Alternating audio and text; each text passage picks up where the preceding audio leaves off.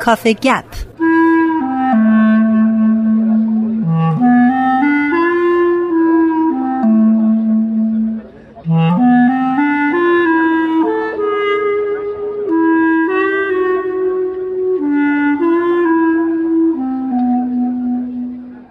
رامان شکیب عزیز خیلی خوشحالم میبینمت. عیدت مبارک. منم خیلی خوشحالم که تو رو می‌بینم پارسا و نوروز رو به تو هم تبریک میگم. فدای تو مرسی از تو. ارزم به خدمت که ما وقتی رامان رو تو این برنامه داری باید حد بزنیم که موضوعی که می‌خوایم در رابطه باهاش صحبت بکنیم یکی از مباحث مربوط به ادبیاته. این چند روزه می‌دیدم که روی میزت دفتر دستکت پهن بود و در رابطه با شعر و سبکشناسی شعری و اینجور چیزای چیزایی داشتی مینوشتی و تحقیق می‌کردی ظاهرا.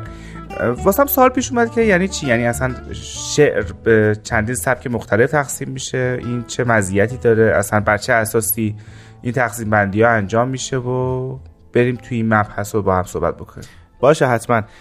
اما قبل از شروع این رو بگم که هر گونه تقسیم بندی در شاخه های علوم انسانی و از بین اونها مخصوصا رشته ادبیات فارسی به طور کلی ادبیات خیلی سخته. یعنی جوی نیست که ما یک خط قرمزی بکشیم به دور یک موضوعی بگیم درون این دایره موضوع X رو مطرح می‌کنیم و خارج اون دیگه موضوع X نیست. این تقسیم بندی هایی که ما در حوزه های علوم انسانی و ادبیات فارسی می‌بینیم بیشتر برای نزدیکی افهام و اذهان مخاطبین به همه وگرنه مثال های نقضش رو ممکنه خیلی زیاد پیدا کنیم. یعنی خارج از دستبندی هایی که ذکر میشه. ما ممکنه چیزای دیگه هم ببینیم و پیدا کنیم که به اون دستبندی نزدیکه ولی از لحاظ زمانی با تقدم و تأخر داره. خب رامان یه سالی که الان پیش میاد که این تقسیم بندی که تو داری میگی که اشعار و شعرا رو به سبک های مختلف تقسیم کرده این تقسیم بندی کی انجام شده؟ این تقسیم بندی به این شکلی که الان ما داریم بهش نگاه می‌کنیم یعنی سبک خراسانی سبک عراقی سبک هندی و سایر حالا سبک های دیگه شعری با این ریزه کاری ها تقسیم بندی تقریبا جدیدی هست. یعنی نسبت به نسبت به اون درازای ادبیات فارسی و شعر ادبیات فارسی این نوع تقسیم بندی و تقسیم بندی جدیدیه. می‌دونی از قرن دوم سوم تقسیم بندی اشعار رو ما داریم الان یعنی راجعش صحبت خواهیم کرد. بنابراین علمای ادبی بر اون شدن که به گونه تقسیم به گونه دستبندی کنن اشعار و آثار نظم رو که بهتر بشه اونها رو شناخت. و در اون همیشه ریشه هایی از تحقیقات ادبای خارجی رو پیدا کرد. اونا هم به تقسیم بندی آثار خودشون مکاتب ادبی خودشون پرداختن.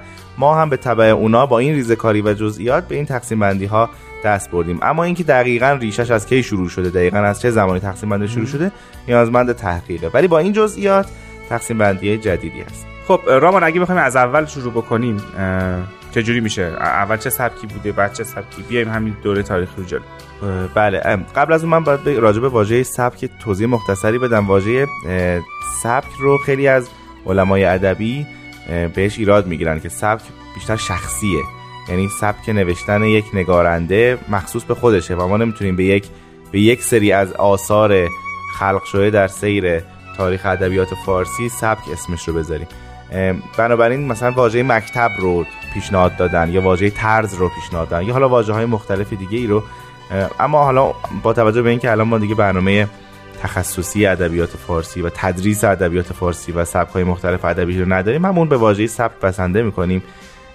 همونطور که می‌دونی بعد از حمله اعراب به ایران هلوش دو یا سه قرن هلوش دو قرن خورده ای ایرانیان سکوت اختیار کردن یا حداقل اگر از اونها آثاری به وجود اومده. ما از ما الان به صورت مستند چیزی در دست نداریم. میشه ریشه اولین آثار شعری به زبان فارسی رو در دوره سامانی و قبل از اون دید. اینکه اولین شاعر بعد از حمله عرب به زبان فارسی کی بوده باز حالا توش خیلی اختلاف هست. در خود در خود ابیاتی که ذکر میشه توشون اختلاف هست که اولین شعر فارسی رو کی سروده به زبان فارسی. چون حالا وارد بحث سبک شناسی نمیشه ما به ما به اون ورود نمی کنیم اما پیش از دوره سامانی یعنی تاهریان و سفاریان بودن شاعرایی که به زبان فارسی شعر می‌گفتن. ولی در جواب سوال تو که گفتی اولین سبک چی بوده اولین سبک رو به نام سبک خراسانی نامیدن.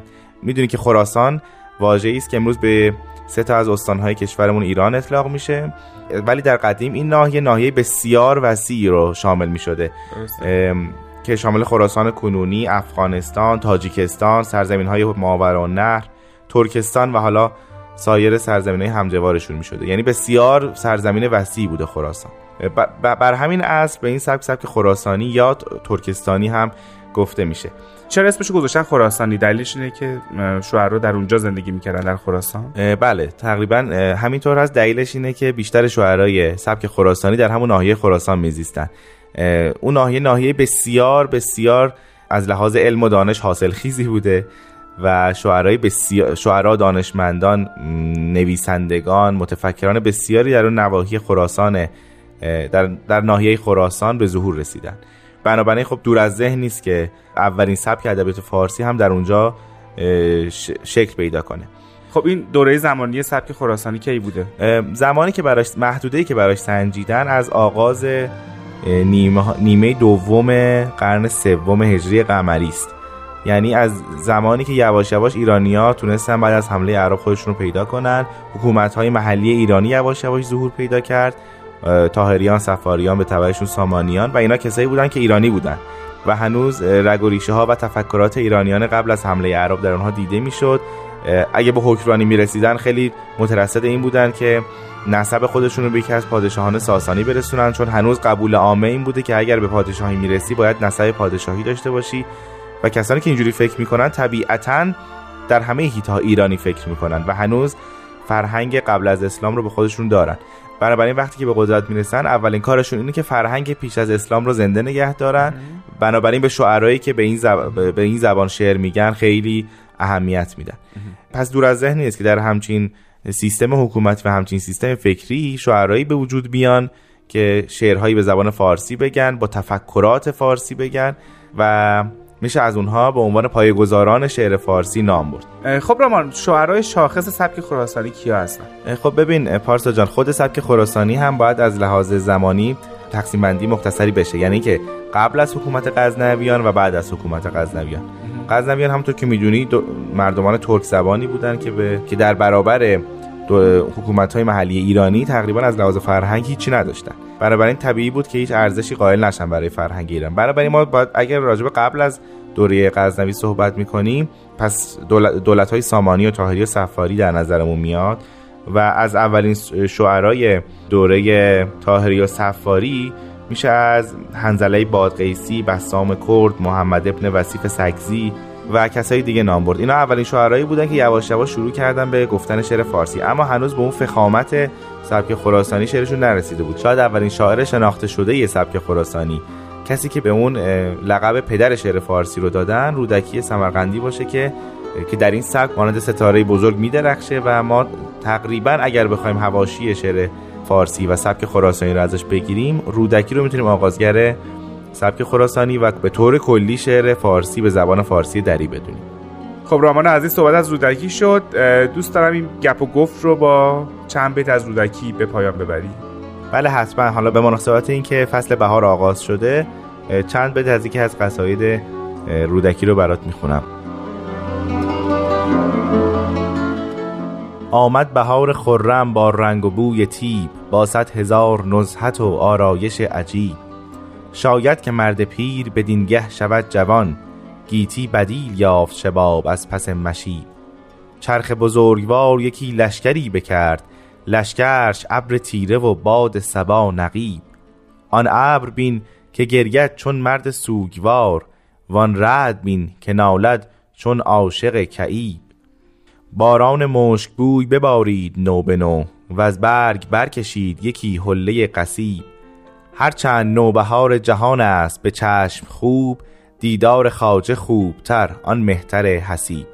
این اینها چند بیت از یکی از قصاید رودکی بود در مورد بهار. خب مرسی از تو رامان جان. من فکر می‌کنم بحث درباره سبک خراسانی رو باید بزنیم برای هفته بعد و درباره این صحبت بکنیم که خصوصیات فکرشون چی بوده و اینکه کلا سبک خراسانی چه ویژگیهایی داره. بله حتما.